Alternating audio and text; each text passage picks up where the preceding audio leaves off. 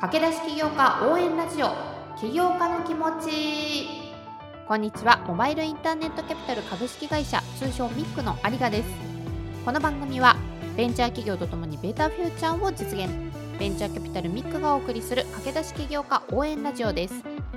投資サポートする企業の代表をゲストにお迎えし企業ストーリーや経営に向き合う思いを聞いていきます。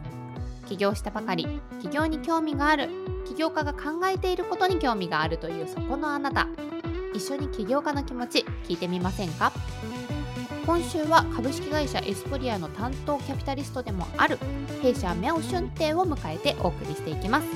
それでは起業家の気持ちスタートです。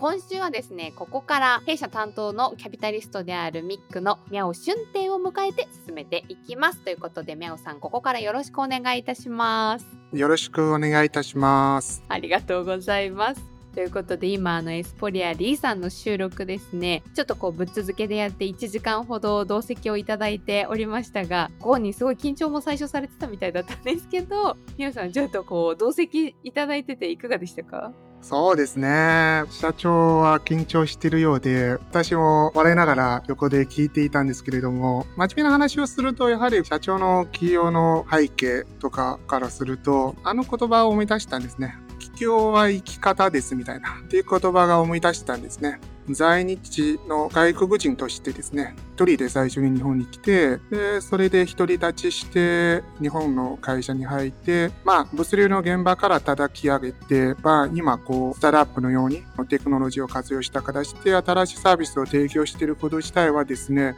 常に成長しているなっていうところが改めて実感しました。ありがとうございますそっかそっか確かに起業がなんかもうそのまま人生みたいな感じ石の上にも3年っていうのもおっしゃってましたけどなんかそこにいろいろ詰まってらっしゃいましたよねリーさんの思いといいますかそうですね。ミックは確かにこう、振り返りとして去年出資したのがあ、でまあ、今この半年間を振り返ったとしても、結構社長自身はすごい成長してるなっていうのがあって、一つ彼の生き方として、こう常に新しいことを目指して、自分もそれに頑張ってギリギリのところまで抜けない形でチャレンジしていくというところになりますね。すごいなんかこう諦めないというか何でしょうこう客観的に聞いてるとえそれすごい大変なことなのではっていう場面でも粘り強くなんかこう一つの経験として受け止めていやもうそんなことでは心折れたりしないですっていう感じだったのでなんかやっぱ起業家たるゆえんと言いますか精神力の強さみたいなのもすごい感じましたね。そうですね。まあ、あともう一つ僕は、まあ、横で聞きながら思うのが、むしろ非常にエスポリアさんは、こう、競この激しい業界から這い上がったものですから、諦める余裕がないんじゃないかっていうところもあって、生き延びるためにこうしないといけないっていうところから、競争に勝ってきたというところだと思いますね。なるほどなるほど。今ちょっと話にも出てましたけどすごく競争の激しいところから生き残ってきたってことだったんですがそもそもこの物流業界におけるエスポリアさんのこう立ち位置みたいなものをもうちょっと教えていただいてもいいですか？そうですね。この物流業界は本当に幅広く、どでかい市場なんで、日本だけでも30兆円って、まあ、IT より大きいですと。いうところで、彼らはやっているのが本当にこう、越境周りに限ってやっているるものですから、そういう意味で今の日本の物流業界は、ある意味でこう、別に明るい業界ではないという一般的な印象を皆さんお持ちかと思うんですけれども、零細企業がたくさんで、本当に日本経済の毛細血管みたいなもんなんですよね。だから、就労人口が非常に高齢化もしていますし、末端までですね、こう、レガシーな体質はずっと前から変わっていないんですと。なので、まあ、今のベンチャーが抱えている、こう、情報化、自動化がなかなか進んでないというところです。まあ、ただ、今、難しいのが、先ほどもおっしゃったように、こういった2024年問題とかがある中で、あれは多分、マクロ経済、あの、外部の環境が変わるタイミングであって、日本国内の人口も減っていますし、日本経済自体ですね、こういった海外に関する貿易のところも、横ばいするところが、まあ、下がる傾向にありますというところで、本当に日本のこういった物流企業、業業界としてどこに向かうのかっていったところが非常に難しいタイミングなんじゃないかなと見ております。もともとその VC として出資を決めるタイミングで、みおさんがこの物流業界への課題意識っていうのがそもそもあったっていうふうに私認識はしてるんですけれども、エスポリアさんと出会った時に、そんなみおさんがここならって思ったのはどういう視点だったんですか？すごくいい質問ですね。正直な話、最初に物流業界はそこまで詳しくなかったんですよね。まあ、課題としては認識していたものの、じゃあ具体的にどうやってそこは突破口を作れるのかっていうところまでは至っていないのが事実で、単純にエスポリアを評価したところは、大きい市場と影響物流周りの長い経験をされているメンバーで、まあ、こういった実績もたくさんあるというところからスタートしたのが事実です。まあ、結構こう、出資検討をし始めると、いろいろこの業界を詳しくなったものですから、そこからこの業界はいわゆるベンチャーの誰でもできるようなところじゃないなっていうのがすごく理解していまして、で、そこからエスポリアさんは、あ、だから彼らしかできないことになってるんですとっていうふうに至っていたんですね。それこそリーさんもなかなかそこを分かってもらうまでが大変だったっていう、その伝え方だったりとかっていうのも分からなくて当時は苦労したっていうふうにはおっしゃってましたけど、こうやっぱり物流業界素人からするとそのレガシー体制がそもそも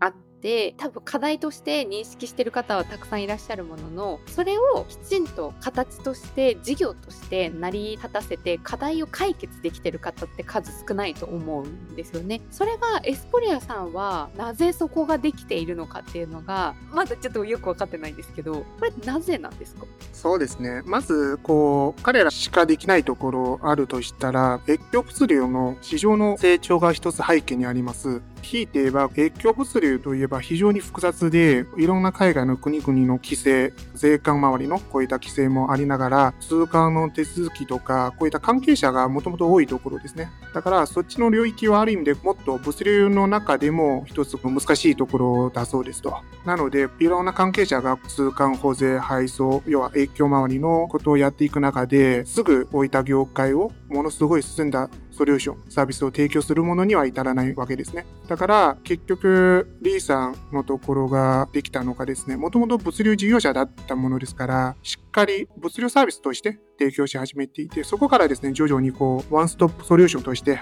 早く、で、そして安く、こういったいい物流サービスを提供するから、よりこういった物流の実績を積み上がってきたものですから、まあ、そこは一つ誰でもできるものではないというふうに見ておりますね。一番最初は普通に、まあ、物流会社として起こしたところからその間に幾重にもこう重なって入ってくるいろんな関係者がいらっしゃるところを 一つ一つ自分たちでやるっていうことにして関係者を少なくと言いますかできるだけ自社でできるような形を整えたっていうところがエスポリアさんの起こした革命になるんですかね。そうですね。関係者が多いというのが、関係者のこういったそれぞれの最適化を行うか、自ら彼らに代替する形でよりこう、ワンストップのサービスを提供するかっていった二択しかないので、彼らが後者を選んだんですね。そこはやっぱ自社開発のプラットフォームだったりとかっていう、そういうプロダクトがあってこそ実現できたことになってくるんですか？そうですね。それのじゃあ技術っていうのも唯一無二であるし、で、またそれが多分一カ国じゃなくていろんな国でいろんな条件がある中で同じようにシンプルにするっていうところが他の会社さんにはもう真似ができない。やっぱり経験があるリーさんだったりですとか他のその物流業界での経験を積んでいる社員の皆さんがいるからこそ形にできることなんですかね。そうですね。長年の経験によって作り上げたものですね。なるほどなるるほど。ありがとうございます。物流業界の大変さなんて全く知らない中でですねもうインターネットでただただポチポチしている一消費者なので ありがたいなと思いながら話を伺っているんですが一方でこうリーさんっていうところをそう切り口として見ていく中で中国のご出身で外国人起業家であるっていう側面もお持ちだと思うんですけれども皆さんも同じ背景持ってらっしゃるじゃないですか。バックグラウンドとして共にこう中国出身で大学卒業をそのまま日本でいてくださってっていうなんかこういう同じバックグラウンドを持ったミャオさんから見て日本におけるこうリーさんはじめとした外国人起業家の方々が持つ可能性っていうのはどういうふうに感じてらっしゃるんですか？そうですね。まずは可能性がたくさんあって、今後こう日本のスタートアップ業界をある意味で新しいアイデア、新しいことを持ち込んでくるところとしてはすごくですね、期待しています。何かって言いますと、シリコンバレーの事例もそうなんですけれども、やはりこういった移民によって作り上げた起業家のコミュニティなので、まあ、そこはアグレッシブ、こういうか、アニマルスピリッツというか、まあ、こういったチャニー精神旺盛な人たちが社会を変えていこうっていったところがあってから、いろいろリスキーな新しいチャレンジができたというところですから、まあ、そこはいつもこういった安定的な生活を送っているこういった原住民からすると、こう、まあ、多分真逆の立場からやってきたところになりますと、まあ、そもそもそこが大きい違いになるんじゃないかなと。思います。で、あともう一つは、最近日本のベンチャー業界でも一つがあって、どんどん海外に進出していきましょうと。で、グローバルベンチャーを作りましょうという話であって、まあ一つはネックになるところが、海外との情報差と実行力との差があってですね、まあそこは例えば海外の企業だったら何かしらなんかそういった天然的なものと自然的なこういったつながりとかコネクションを持っているのが多いので、そこはですね、ある意味でこう最初はシリーズ A までは苦労するかもしれないんですけれども、大きい市場を狙うという意味では一つプラスになるところも多いんじゃないかなというふうに思います。それこそそのフロンティア精神といいますかその同じように日本で育って日本で起業する方とはまた違うその壁だったりですとか乗り越えなければならないものっていうのが絶対出てくるとは思うんですけれどもそういうところにひるまずにこうチャレンジし続けている姿だったりですとかまあそのみおさんもおっしゃってた起業は人生というか生き方じゃないですけどそういうなんかその人生とか生き方っていうのを見ていくことでなんか周りがプラスの影響をもらってよりチャレンジする人が増えるだったりですとかなんかそういうところって自然とこう本とか言葉だけでは伝わらないなんかものって絶対あるなっていうふうには思うので私も今日オンラインではありましたけどリーさんの話を聞きながら私自身ももっとチャレンジせねばなと思いながら話を聞いておりました。間違いなくそこは癖者、よそ者がいた方が、こう、社会がですね、もっとこう、いろんな発想が出てくるところにつながるんじゃないかなと思いますね。絶対その方が面白いですよね。そうです。ありがとうございます。ではでは、最後にですね、ちょっと今後のエスポリアさんに期待することで、あの、リーさんへのメッセージというのを、みおさんからいただきたいと思いますが、みおさん、お願いいたします。期待しているところは、もうそこはある意味でこう、投資後が元々のシナリオ通りに進捗していますし、まあ非常にある意味で評価しているんで、あえて言えばそこは私心というところも含めて、もう少し在日外国人の起業家として何か大きいこういった夢を引き続き成し遂げていただきたいなといったところがございまして、ただのこう小さく越境物流のこういった一つのサービスに完結するものだけではなくて、日本の物流業界ないし物流のこの提供先にもですね、いい変革をもたらせるといいんじゃないかなというふうに思っております。ありがとうございます。では、リーさんへのメッセージも合わせてお願いできますでしょうか？そうですね。もう多分これからも日本の中で、まあいろいろやっていくものですから、まあそこはともにですね、私たちと一緒に頑張って、まあ日本のこうスタートアップのコミュニティ、ないしこう日本の産業を一緒に頑張って作りましょうというところになるかなと思いますね。ありがとうございます。ちょっとこう我々の方でもイベントとか企画しながら、もうちょっとこうなんかリスさんを出して出してって言って世の中にいていただける仕掛けをやっていきたいなと思いますので、またよろしくお願いいたします。ぜひぜひよろしくお願いいたします。ありがとうございます。ということで本日は改めましてエスポリアの担当キャピタリストである弊社ミックのミャオ春天さんを迎えてお送りいたしました。ミャオさんありがとうございました。ありがとうございました。ありがとうございました。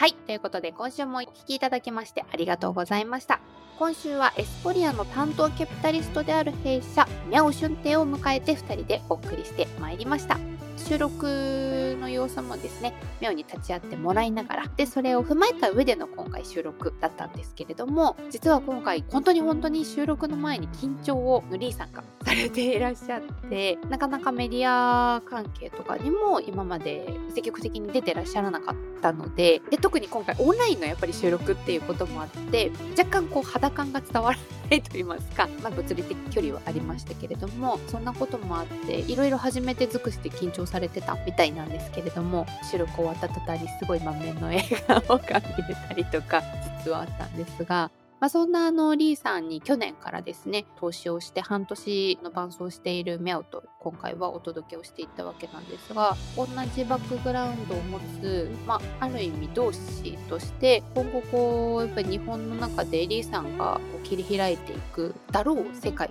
だったりですとか作り上げていくだろう実績だったりですとかリーさんだからこそ伝えられるものっていうのが絶対あるはずなのでその辺の期待感っていうのがちょっとこうミャオのエピソードの中から皆さんに伝わるといいなというふうに思っております。ちょっとこうスタートアップ元年みたいに言われて、まあ、だいぶ今イケイケゴーゴーで国としては風は吹いてはいますけれども、まあ、とはいえやるかやらないかってやっぱ最終そういうことじゃないと思うんですよ個人的に。いくら補助金があるとか国の制度が整ったかではなくて結局はやるかやらないかってその人自身の覚悟だと思うのでなんかその辺りをこの起業家の気持ちを通じてこう徐々にこう覚悟が決まっていただったりとかこの起業家さんのこの言葉が刺さって覚悟が決められたみたいなきっかけになったらいいなということをですね今回目音話をしながら改めて思いました。是非番組のコメント感想だったりですとかですねミックへの相談というのもこの番組通じていただけたら嬉しいなと思いますので是非ミックの公式 Twitter 番組パートナーである弊社元木そして私有賀の Twitter ぜひフォローしていただいてです。ねコンタクトいただけるのをお待ちしております。それでは次回はまた新しい投資企業さんをですねゲストにお迎えしてお届け予定でございますのでぜひ楽しみにしていてください。お相手はミックの有賀でした。